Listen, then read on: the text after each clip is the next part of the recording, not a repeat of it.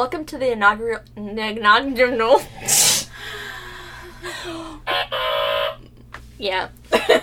Welcome to the inaugural episode of Relatable. what? And why do you have that word in there?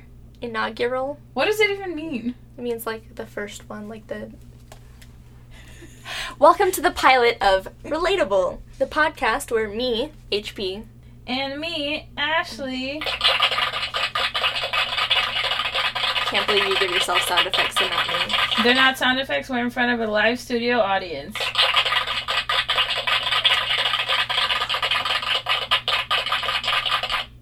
Welcome to Relatable, where we talk about things that we relate to each other on, but we're not sure if they're relatable.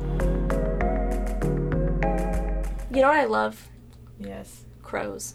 You know what you hate? Birds. I hate birds. I think I, I just, the birds I just really hate are pigeons and seagulls. Because they're stupid. Pigeons and seagulls. Pigeons are rats that fly. That's the truth. Literally, pigeons don't don't know what's happening ever. Stepping away from the bird issue, now I'm going to talk about a theory that fucks me up. Um, okay, that theory thing, yeah, it's a theory where like, as soon as you turn your head, like everything behind you doesn't exist anymore. Mhm. Like it just all drops and there's like nothing. It's all blank. See, I've never connected to that theory because I have such a low self esteem that I know that I am not the center of any universe. Oh, I always think I'm the center of everything just because it's it's my life. Why wouldn't it be? That's Why a good wouldn't I point. think. I'm just like, if I'm the center of the universe, that's wasted on me because I kind of suck. Twins. it reminds me of a quote, though, that I have from a different podcast that's uh, Death is only the end if you assume the story is about you. I think it's comforting. And now for our next theory, we're going to talk to our friends, Arthur and Hio. Do either of you have any conspiracy theories that you know of that are you would consider your favorite? Are you going to talk about the Mandela effect? Yeah. What's your favorite Mandela effect? I don't know. I just like using it to explain any subtle, this like any subtle changes between stories or between like the way people remember certain things. I'm like, So, mm. like, if everyone's like, this is how something went down, you're like, no, it went down a different way. It's the Mandela effect. I'm just from a different universe, and I'm still Yeah. right, even though there's facts that prove that I'm not right. yes, hundred percent.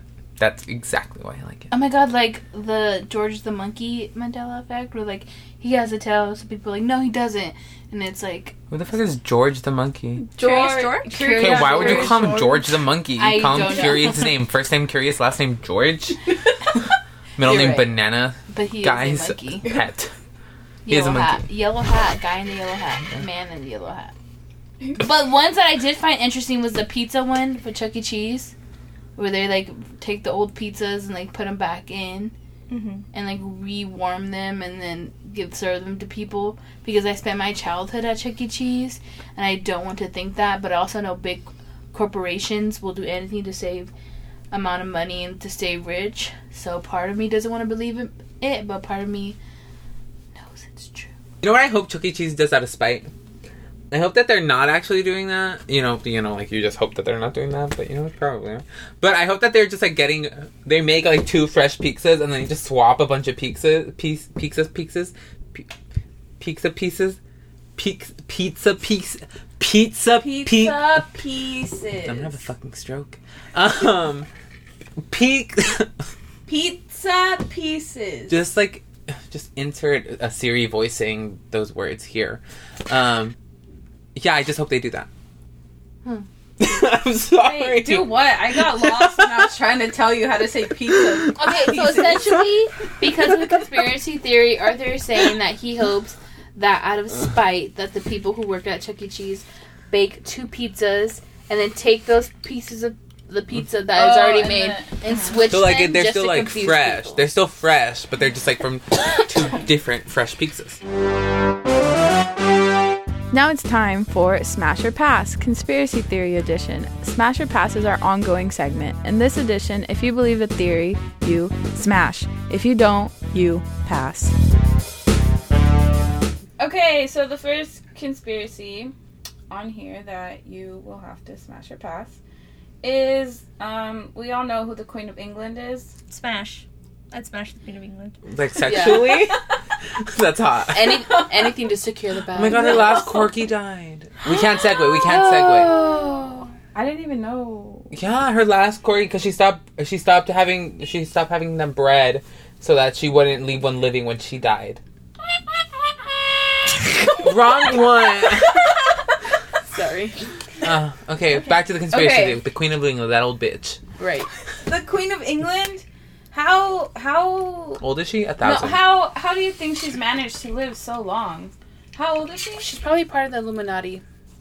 She, she's like what nine? she eats her corgi hearts. I believe that straight up. dun dun dun. She- She's been She she has been breeding them for a while, Yeah, she right? bathes in their blood. Ooh, that's hot. Yeah.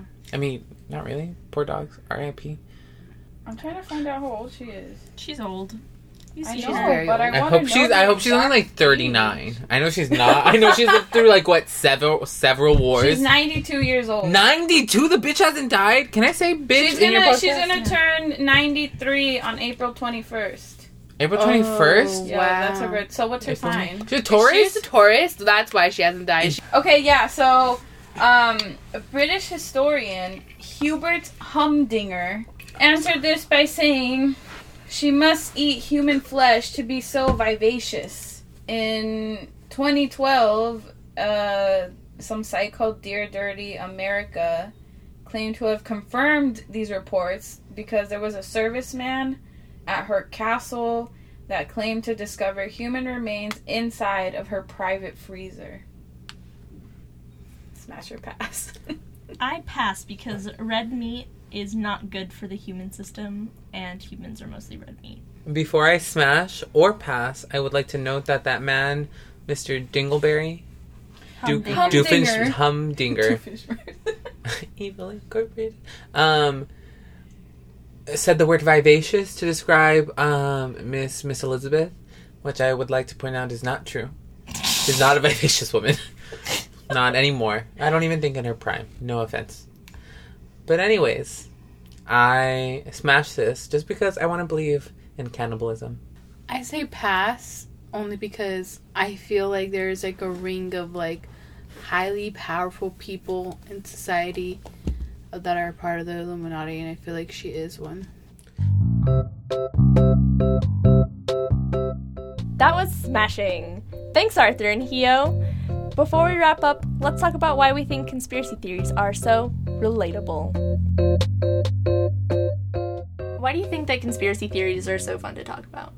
I don't know. It's just really interesting to see how people come up with these things, and like sometimes they're true, sometimes they're not, or like we don't know. But it's like I think a healthy amount of skepticism is like good for society as a whole because if you take everything in as it's told to you and you don't question any of it, then you're probably being told a lot of lies.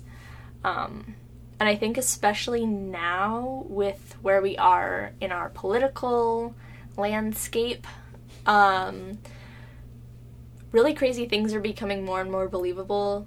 Like in the US, we have a reality television star as our president. fucked up.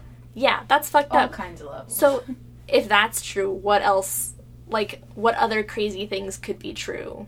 I think it's very relatable right now to like have really crazy things be true. So why wouldn't the Earth be flat, or why wouldn't? okay, no, no, no. Uh, That's where I am going to stop you. Like questioning things that are taken for granted isn't necessarily a bad thing. This has been the pilot episode of Relatable. Special thanks to Meghan O'Hara, Giovanni Gonzalez, and Arthur Blue Navarrete. See you next time. Bye.